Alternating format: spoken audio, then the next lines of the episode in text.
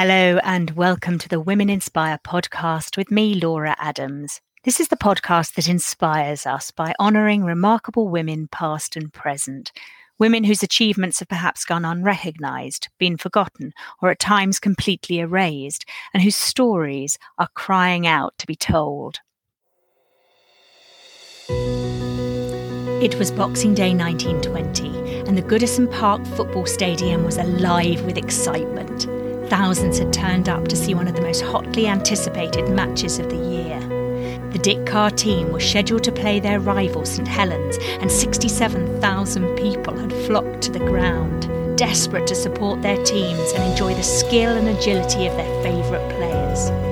When the ground reached its capacity of 53,000, the rest were turned away, but those with a lucky ticket were not to be disappointed. After an exhilarating 90 minutes, the Dick Kerrs won 4 0, and the roar from the crowd was deafening. But this was not a match played by men. These were the elite players of women's football, and though they didn't know it then, this day was to mark the pinnacle of the women's game for a long time to come. Only the following year, their dream of a well funded and well supported women's game would lie trampled underfoot, forced to lie dormant for another 50 years before it could slowly start to emerge again. Today, we hear the story of the sporting superstar of the day, Lily Parr, a football legend with a kick like a mule. Lily Parr was born into a large and loving working class family in 1905 in St Helens, which is now part of Merseyside. She was the fourth of eight children, and as a young girl learnt to play football from her older brothers, and was equally adept at rugby.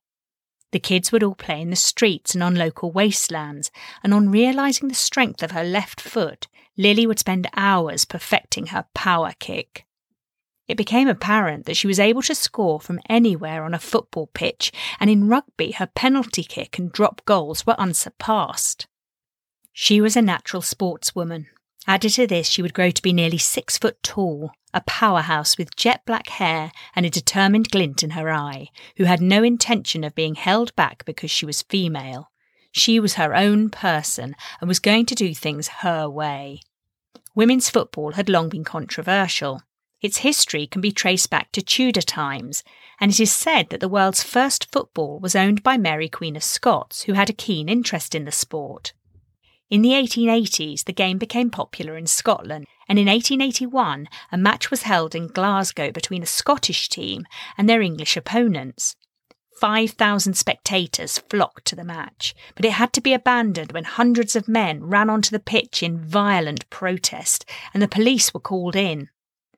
Fortunately, the players were able to escape the scene in a horse drawn bus. Women's football was said to be a novelty, unfeminine, and had no place in a man's game. Medical professionals called on the game to be banned. This didn't stop Lady Florence Dixie forming the British Ladies Football Club in 1894 to be managed by the aptly named Nettie Honeyball. They claimed this was a manly game which could be womanly as well and the first match was attended by 12,000 spectators. In 1914, when Lily was just nine years old, World War I broke out, and Britain's young men were soon over in France and Belgium fighting in the trenches. At home, there was now a shortage of workers, and this meant that women were needed. New opportunities abounded in the munitions factories across the country, and up to one million women were employed as munitionettes. This was dangerous and dirty work, which included filling shells with explosives by hand, a process which could turn the skin yellow and resulted in the women being known as canaries. Work was hard, with 12 hour days, six days a week, and the women were paid half a normal man's wages. But it was also exciting. The women were in it together and often living together, away from home. Most of all, they were contributing, providing vital work for the war effort. Before long, like the men who had gone before them, women started to kick a ball around. Football became popular amongst the women, and it was seen as a release for them and would keep them entertained. Soon, each munitions factory had their own team, around 150 of them in total. Back in St Helens, Lily, by now 14 years of age and a nimble left footed winger, started to play for her local team.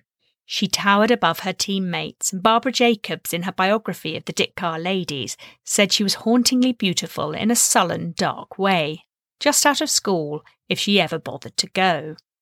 She was also well known for her foul mouth and a penchant for woodbines. These were cheap, strong, unfiltered cigarettes, sometimes known as gaspers, due to the fact that those new to smoking found their harsh smoke difficult to inhale. Lily could often be seen dragging on a woodbine shortly before a match, snuffing it out as she ran onto the pitch to take down her opponents. Jacobs also suggests that Lily was somewhat light fingered, taking her chances to pocket anything lying around. At only her second game for St Helens, she was spotted by the opposing team's manager, Alfred Frankland. He was a manager at the Dick Kerr factory in Preston and was impressed by her power and speed. He was determined to have her on his team, and after some initial resistance from Lily's mother, she was persuaded to join him and move to Preston to play for the Dick Kerr ladies and work at the factory. In Preston, Lily was given her own room, where she would enjoy smoking her woodbines in bed. It was said, in fact, that she insisted on being provided with woodbines as part of her playing terms. Her playing went from strength to strength. In her first season, Lily scored 43 goals. She had a kick like a mule, teammate Joan Whalley recalled. She was the only person I knew who could lift a dead ball, the old heavy leather ball, from the left wing over to me on the right and nearly knock me out with the force of the shot. It was said that she had a harder shot than any male player in living memory, and that she could have walked into any male team if allowed. On one occasion, a condescending male goalkeeper approached Lily during one of her games and, not believing her capable, challenged her to score a ball past him from the penalty spot.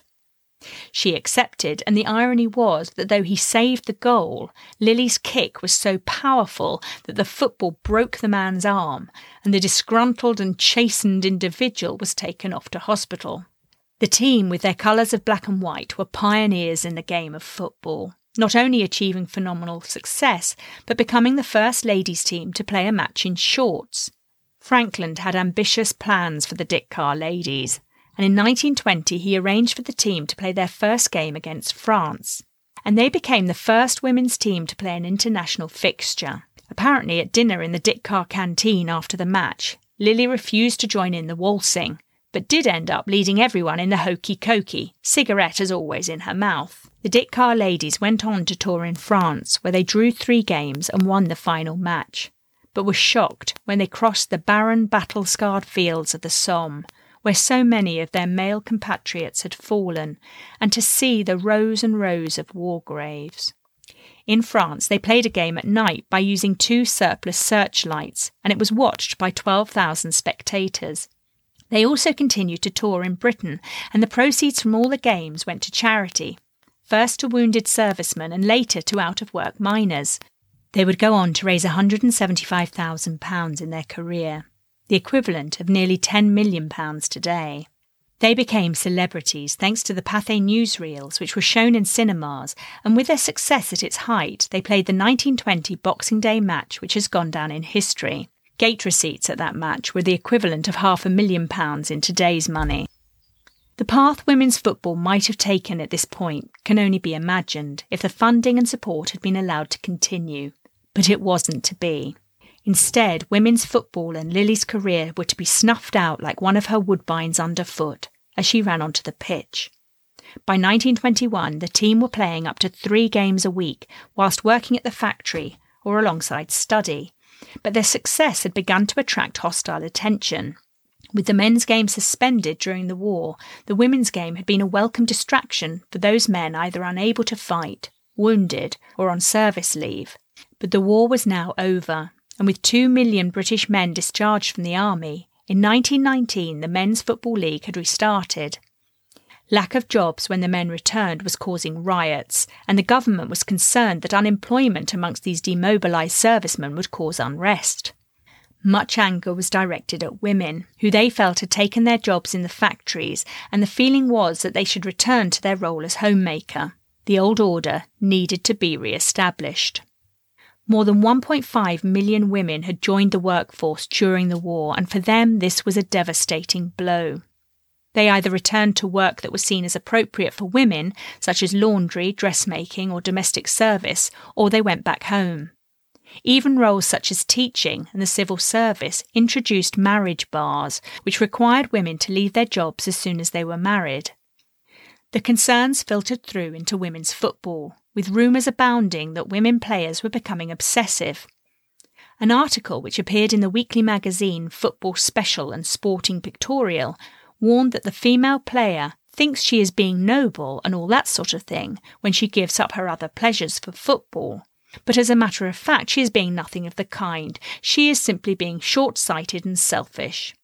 The players were accused of being unwomanly and immodest, and the wheels were in motion that would soon see their hopes crushed for good. There were also suspicions in the Football Association about how the charity money they raised was being spent.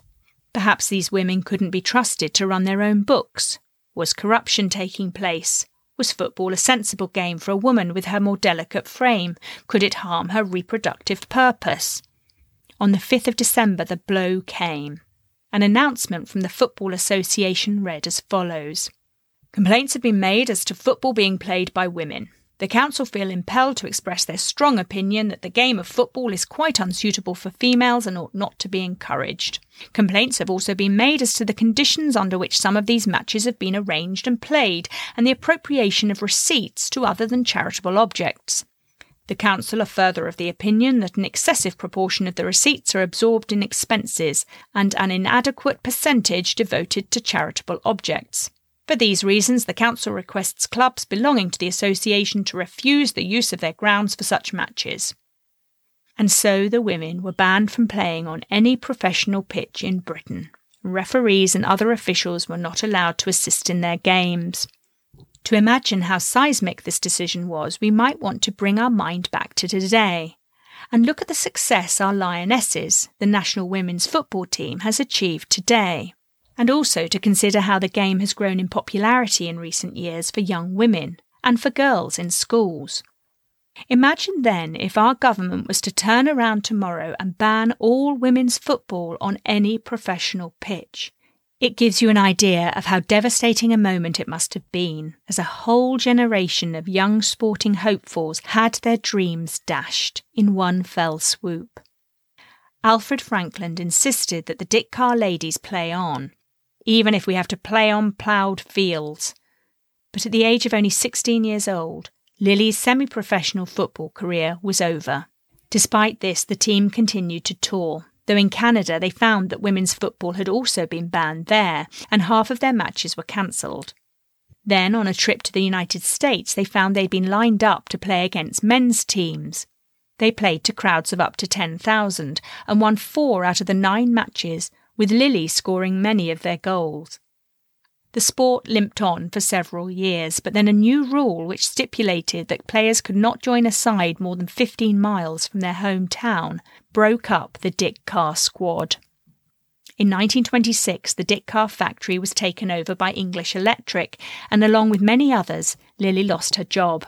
The football team were renamed Preston Ladies, and Lily remained with them until she retired from football in 1950, aged 45, having scored one last time in an 11 1 thrashing of Scotland.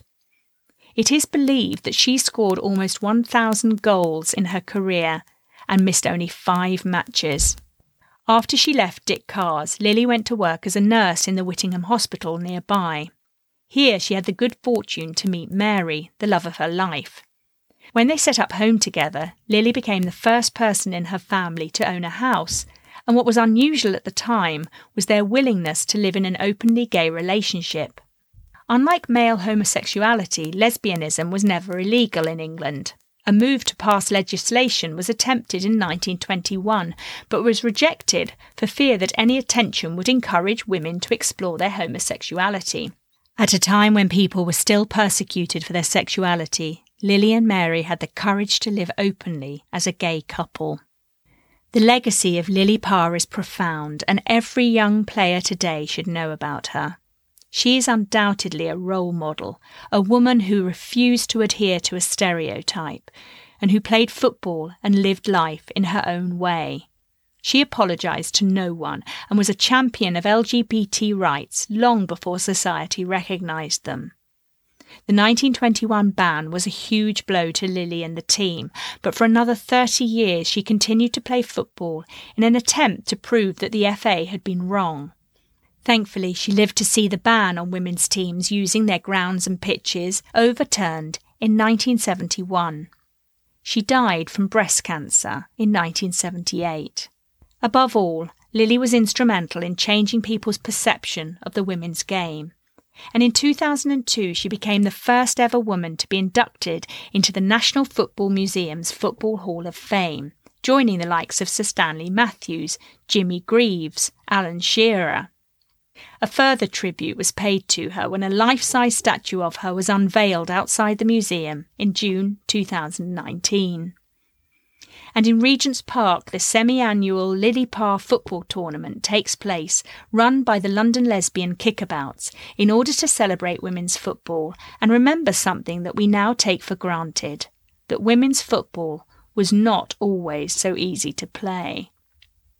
The attendance record of 53,000 set by that 1920 Boxing Day match at Goodison Park was a record which would remain unbroken until 2012 when 83,000 spectators gathered in Wembley Stadium to watch the Olympics final between the USA and Japan's women's teams. And today, as women's football grows from strength to strength, spare a thought for Lily Parr and her team and for the generations of lost women players who never had the chance to dream, to play, and to shine in the beautiful game.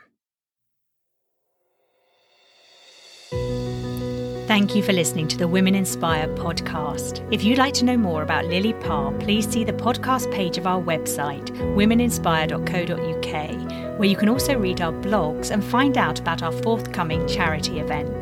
Thank you to all of you who've been listening in and enjoying the podcast. I really appreciate it. And as this week we've been awed by spectacular photos beamed back from Mars, join me next time to hear the fascinating story of world's first female astronomer.